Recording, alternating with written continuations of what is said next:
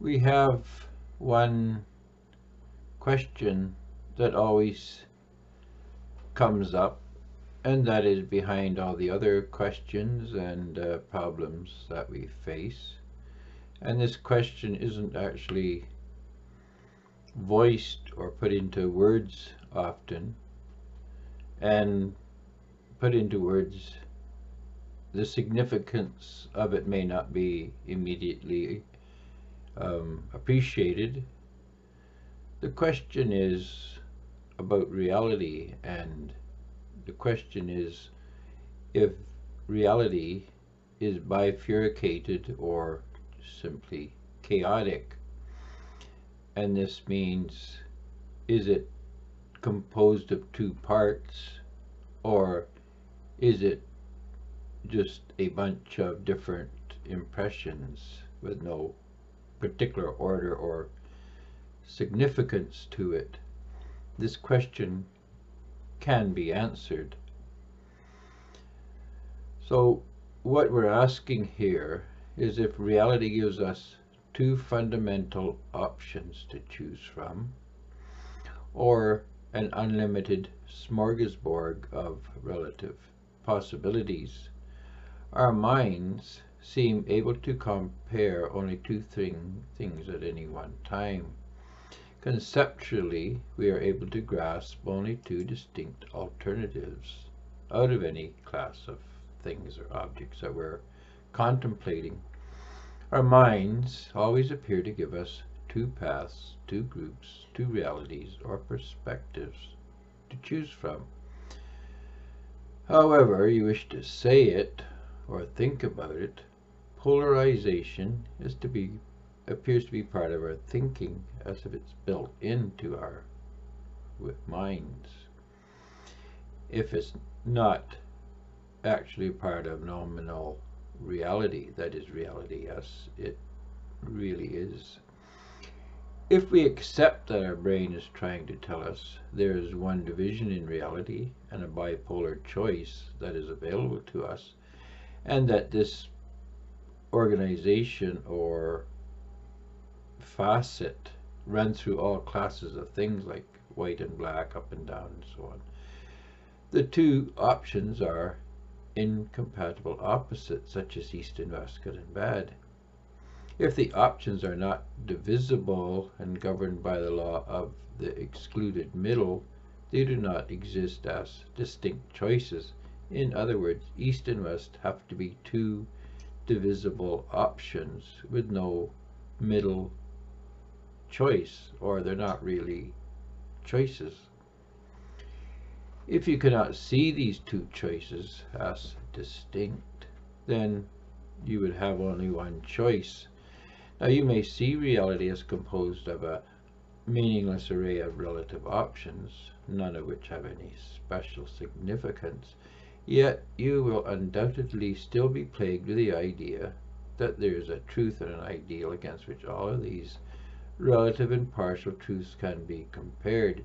In other words, your assertion that there is only one reality is a reality that you hold to and defend against all other interpretations. Therefore, you are making a self conflicting statement.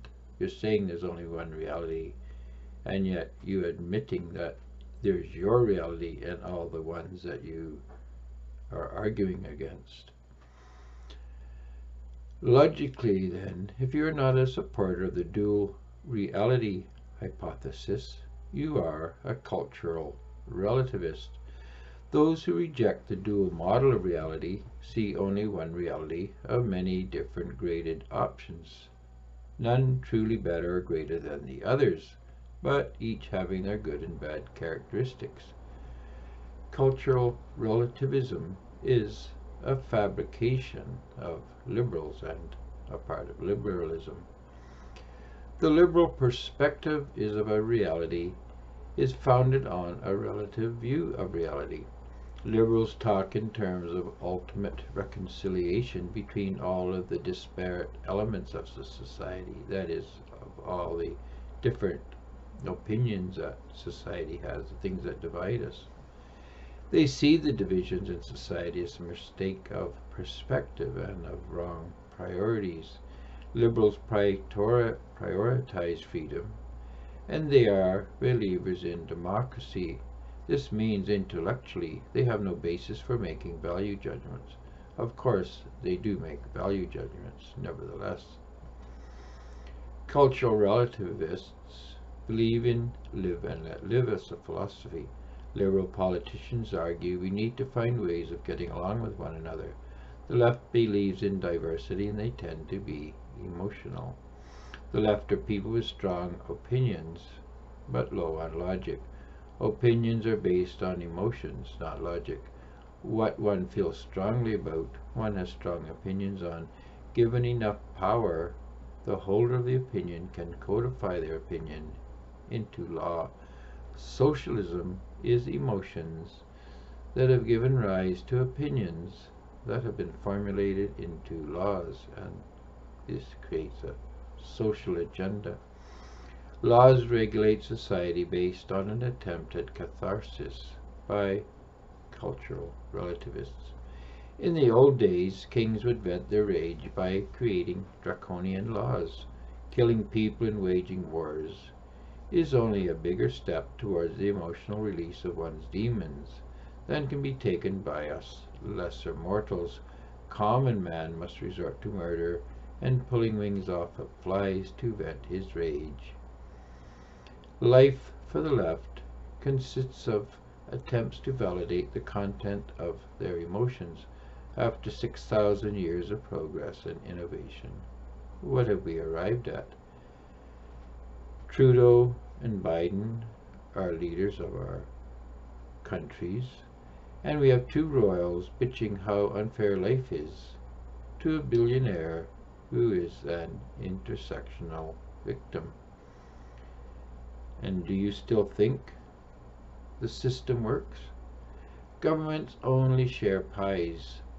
Someone has to bake the pie first. The left is formed of people who believe the smart thing to do is to sit and wait for their slice of the pie.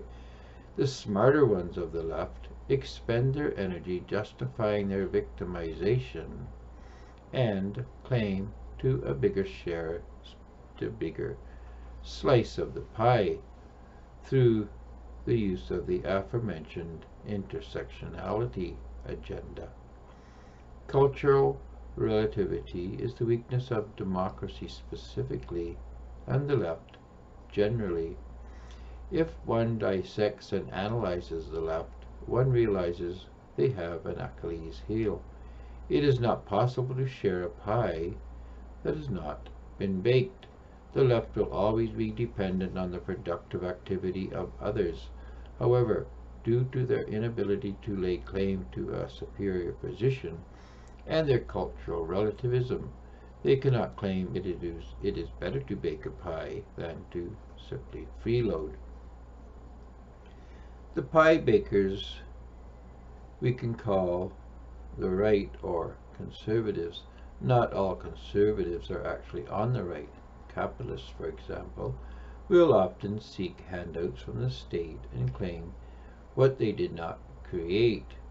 This is why we have adopted the moniker of Messianic to denote a person on the right that abjures all freeloading and all largesse and all government regulation of all kinds. Messianics reject the necessity of law but not of organization. We reject the status of subjects for ourselves, but not the need for value choices. We need to be organized, but we do not need law and lawmakers to decide the structure of our organization. Messianics are free market purists. We forego all government regulation and oversight. We might be mistaken for anarchists were anarchism not a philosophy that was adamantly opposed to organization of all kinds. Messianics is an organized body based on God's order and the supreme authority of justice. Our mode of organization is based on the Golden Rule, the free market, and the principle of subsidiarity. If ownership is ordained by God and authorship a process in which man is made in the image of God, then emotion which leads to law serves to systematically destroy all of this, and it must be predicated on a different master's existence. God is Logos, and Satan, Pathos. If God's justice is not our foundation and the key to understanding our communities, if we do not use ownership as the basis of our justice, then what are our laws based on? The only foundation left is our emotions. And what governs our emotions? This is the question we need to answer for ourselves. Emotions are not founded in logos or logic, and they are not logical. That which is not logical cannot be tied to God. One thing more to consider. If you think there is only one reality, then you must claim there is an absolute truth, and that man can know it. If you truly believe this, if you truly believe how you think has validity, and that all other views are wrong, then you actually possess the view that there are two realities. To claim there's only one right way to think about reality then you claim there is the true reality, the one you know, and all of the fake positions that you claim are not true. So which view do you hold? Do you think your reality has no truth to it, and the same is true of everyone else's view? Or do you think there are two realities? If there is there a true viewpoint and there are views of those who do not know the truth, or there are only opinions, none of which matter. If you believe in what is not true, who gave you these lies to believe in? Who is the father of lies? Why do you believe you must travel at 60 miles an hour in this part of the earth if there is no objective way to prove you must do this? If this is the truth, why must you hire armed men to enforce a randomly generated regulation based solely on opinion. What have you to validate law but emotional responses to triggering events? Upon this, you hope to regulate society? Where does law come from? God told us to live in faith, to live as a body with many parts and specialities.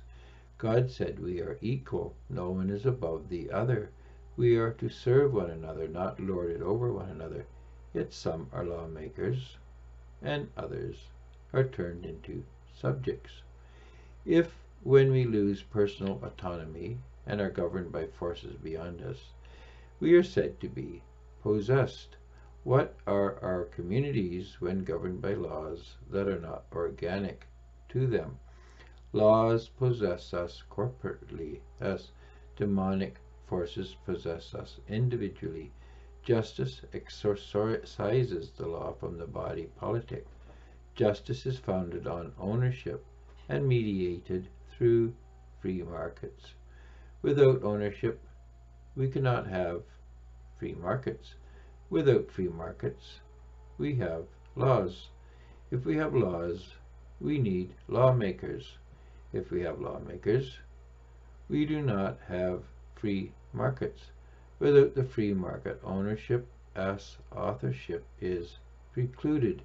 Until we divest our communities of lawmakers, we cannot have free markets.